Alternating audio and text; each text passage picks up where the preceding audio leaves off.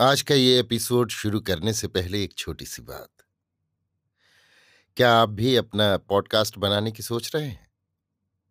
तो anchor try कीजिए। ये पॉडकास्ट बनाने का सबसे आसान तरीका है। नंबर एक, ये फ्री है। नंबर दो, इसमें कई सारे ऐसे टूल्स हैं जो आपको अपने फ़ोन और कंप्यूटर पर रिकॉर्ड और एडिट करने की फैसिलिटी देते हैं। नंबर तीन आप अपने पॉडकास्ट को डिस्ट्रीब्यूट भी कर सकते हैं, जिससे इसे स्पॉटिफाई और दूसरे प्लेटफॉर्म पर सुना जा सके। तो डाउनलोड कीजिए फ्री एंकर ऐप या विज़िट कीजिए एंकर डॉट एफ़ पर अपना पॉडकास्ट स्टार्ट करने के लिए। ये तो थी एक छोटी सी जानकारी, और अब शुरू करते हैं एपिसोड का सिलसिला। तो आज के एपिसोड में। लीजिए सुनिए। रविन्द्रनाथ टैगोर के लिखे उपन्यास, गोरा के अड़तीसवें भाग को मेरी यानी समीर गोस्वामी की आवाज़ में। परेश बाबू ने बरदा सुंदरी के न रहने पर हरी मोहनी को अपने यहाँ टिका लिया और छत के ऊपर वाली कोठरी में उसे जगह देकर ऐसा प्रबंध कर दिया कि जिसमें उसके पूजा पाठ में कोई विघ्न बाधा न हो। बरदा सुंदरी जब लौट आई, तब वो अपने घर में एक वैष्णवी को टिकी देख जल उठी। उसने परेश बाबू से कहा आपने ये क्या किया है? मैं एक परदेशी स्त्री को अपने यहाँ रहने देना पसंद नहीं करती। परेश बाबू ने कहा, हम लोगों का रहना तुम पसंद करती हो और एक अनाथ विधवा का रहना पसंद नहीं करती। बरदा सुंदरी जानती थी कि परेश को लोक व्यवहार का ज्ञान बिल्कुल नहीं है। दुनिया में किस बात से क्या सुविधा या असुविधा होती है, इस बारे में वो कभी कुछ सोचते ही नहीं। सहसा एक न एक काम कर बैठते हैं। उसके बाद कोई चाहे गुस्सा करे, बिगड़े या रोए धोए, वो एकदम पत्थर की मूर्ति बने बैठे रहते हैं। ऐसे आदमी से भला कौन निभा सकता है? ज़रूरत होने पर जिसके साथ झगड़ा भी ना किया जा सके, उसके साथ गृहस्थी कौन स्त्री चला सकती है? सुचरिता प्रायः उम्र में मनोरमा के बराबर की थी। हरिमोहनी सुचरिता को मनोरमा की भांति देखने लगी और उसके साथ हरिमोहनी का स्वभाव मिल गया था। सुचरिता बड़े शांत प्रकृति की थी। किसी किसी समय हरिमोहनी उसे पीछे से आते देख चौंक उठती थी। उसे जान पड़ता था कि मनोरमा ही मेरे पास आ रही है। देखो, हंसती हुई चली आ रही है। आओ बेटी, आओ। तुम्हें मेरी बेटी हो। तुम्हें मेरे हृदय की मणि हो। ये कहकर सुचरिता के मुँह पर बड़े प्यार से हाथ फेर कर और उसके मुँह को चूम कर आँसू बहाने लगती थी। सुचरिता की आँखों में भी आँसू उमड़ आते थे। वो उसके गले से लिपट कर कहती थी, मौसी मैं भी तो माता का सुख बहुत दिन नहीं भोग सकी। आज वही खोई हुई माँ मुझे मिल गई है। मैं समझती हूँ, वही मुझे देखने को आई है। कितनी बार, कितने दुख के समय जब ईश्वर को पकारने की शक्ति नहीं रही। जब मन भीतर ही भीतर सूख गया है, तब मैंने माँ को पुकारा है। वही माँ आज मेरी पुकार सुनकर आ गई है। हरिमोहनी कहती, ऐसे मत कर, मत कह। तेरी बात सुनकर मुझे इतना आनंद होता है कि मैं डर जाती हूँ। हे ठाकुर, इधर ध्यान न देना। ठाकुर, सोचती हूँ कि और माया नहीं करूँगी, मन को पत्थर करके रखूँगी, लेकिन मुझसे होता नहीं। मैं बड़ी दुर्बल हूँ, मुझ पर दया करो। मुझे और मारो मत। नहीं, राधा रानी, तू जा, चली जा, मुझे छोड़ जा। मुझे फिर मत बाँध मत बाँध। मेरे गोपी वल्लभ, मेरे जीवननाथ, मेरे गोपाल, मेरे नीलमणि, मुझे फिर किस विपत्ति में डाल रहे हैं? सुचरिता कहती, मुझे तुम ज़बरदस्ती नहीं हटा सकोगी, मौसी। मैं तुम्हें कभी नहीं छोड़ूँगी। बराबर इसी तरह तुम्हारे पास ही रहूँगी। ये कहकर वो मौसी की छाती में सिर छिपाकर शिशु सी चुप बैठी रहती। दो ही दिन में सुचरिता के साथ उसकी मौसी का ऐसा गहरा संबंध हो गया कि सभी लोग दंग रह गए। बरदा सुंदरी को ये देखकर भी क्रोध हो आया। देखो तो लड़की दो ही दिन में उसके साथ ऐसे हिल मिल गई है। मानो हम लोगों से उसका कोई संबंध ही ना हो। मैंने इतने दिन इसको बेटी की तरह पाला पोसा सो कुछ नहीं। इतने दिन मौसी कहाँ थी? बचपन से ही मैंने ऐसे सिखा पढ़ाकर होशियार किया है।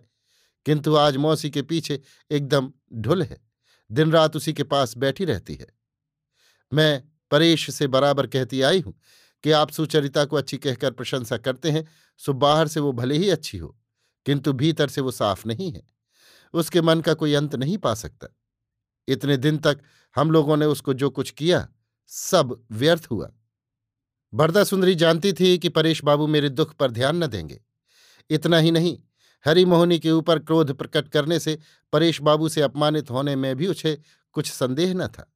इसी से उसका क्रोध और भी बढ़ गया।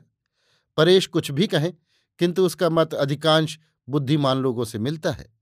इसको प्रमाणित करने के लिए बरदा सुंदरी अपना दल बढ़ाने की चेष्टा करने लगी। अपने समाज के क्या प्रधान, क्या अप्रधान, सभी लोगों के आगे वो देवता पूछती है। मेरी लड़कियाँ उसका ये कुसंस्कार देखकर बिगड़ जाएँगी। इस पर वो अनेक प्रकार की टीका टिप्पणी करने लगी। सिर्फ़ लोगों के आगे समालोचना करके बरदा सुंदरी ने संतोष नहीं किया।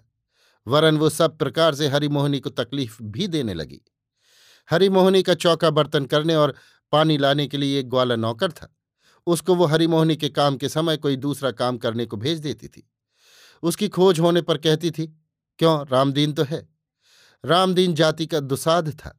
बरदा सुंदरी जानती थी कि उसके हाथ का जल हरिमोहनी ग्रहण न करेगी। किसी के ये कहने पर वो बोलती थी, इतने नेम से रहना चाहती है तो हमारे ब्राह्मण घर में क्यों आई? हमारे यहाँ सब नेम धर्म न चलेगा। हमारे यहाँ जात पात का विचार नहीं है। हम लोग छुआछूत नहीं मानती। हमारे घर में रहकर हिंदू धर्म निभाना चाहेगी तो कैसे निभेगा? मैं किसी तरह से नहीं सहूँगी। ऐसे मामलों को लेकर उनकी कर्तव्य भावना बड़ी तीव्र हो उठती। वो कहती, ब्राह्म समाज में धीरे धीरे सामाजिक शैथिल्य बहुत बढ़ता जा रहा है। इसीलिए ब्राह्म समाज काफ़ी काम नहीं कर पा रहा है। जहाँ तक उनका बस चलेगा, वो इस शैथिल्य में योग नहीं देंगी, कभी नहीं। इस पर अगर कोई उन्हें गलत समझे तो वो भी उन्हें स्वीकार है। और अगर घर के लोग ही विरोधी हो जाएँ तो उसे भी वो सिर झुकाकर सह लेंगी। दुनिया में जिन महापुरुषों ने कोई भी बड़ा काम किया है, उन सभी को निंदा और विरोध सहना पड़ा है। इस बात की वो सभी को याद दिलाने लगी। बरदा सुंदरी अनेक प्रकार के कष्ट देकर भी हरिमोहनी को न भगा सकी। हरिमोहनी ने मानो कठिन से कठिन कष्ट सहने का प्रण कर लिया था। उन्होंने भीतर जो असह्य दुख पाया है, मानो बाहर भी उससे सामंजस्य बनाए रखने के लिए, वो कठोर आचार के द्वारा प्रतिदिन नए कष्टों का सृजन करती हुई चलती थी। इस तरह दुख को स्वेच्छा से वर्ण करके उसे आत्मीय बनाकर उसे वश में करने की ही उनकी साधना थी। जब हरिमोहनी ने देखा कि पानी लाने वाला कोई नहीं है, तब उसने रसोई बनाना एकदम छोड़ दिया। वो ठाकुर जी को दूध और फलों का भोग लगाकर प्रसाद स्वरूप कुछ खाकर दिन काटने लगी। सुचरिता को ये देख बड़ा दुख हुआ। मौसी ने उसे बहुत तरह से समझा कर कहा, बेटी, तुम खेद मत करो। ये मेरे लिए बहुत अच्छा हुआ है। मैं यही चाहती थी।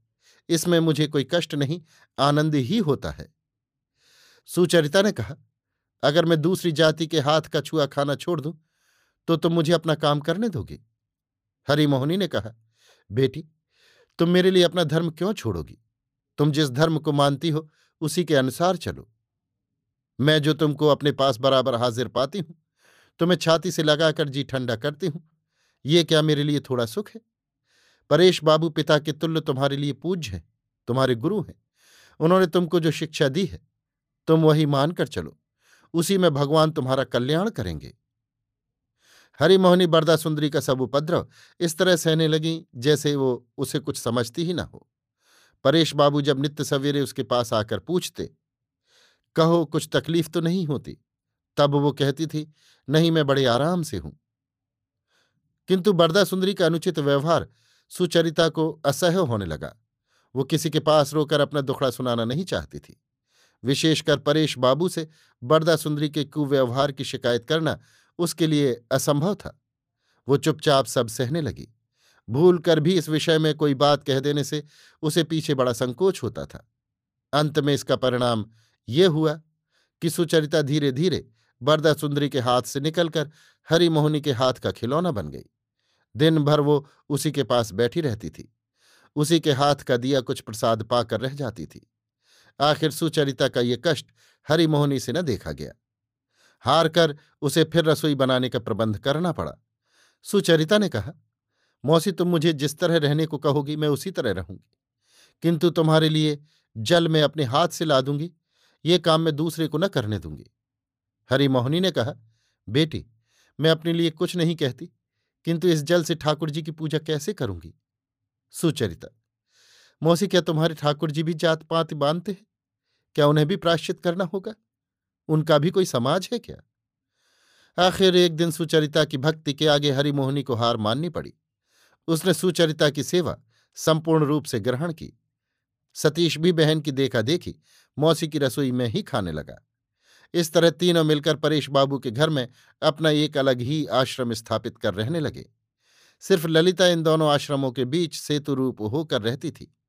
बरदा सुंदरी अपनी और बेटियों को हरिमोहनी के पास न जाने देती थी, किंतु ललिता को रोक रखना उसके लिए कठिन था। अभी आप सुन रहे थे रविन्द्रनाथ टैगोर के लिखे उपन्यास, गोरा के अड़तीसवें भाग को मेरी यानी समीर गोस्वामी की आवाज़ में।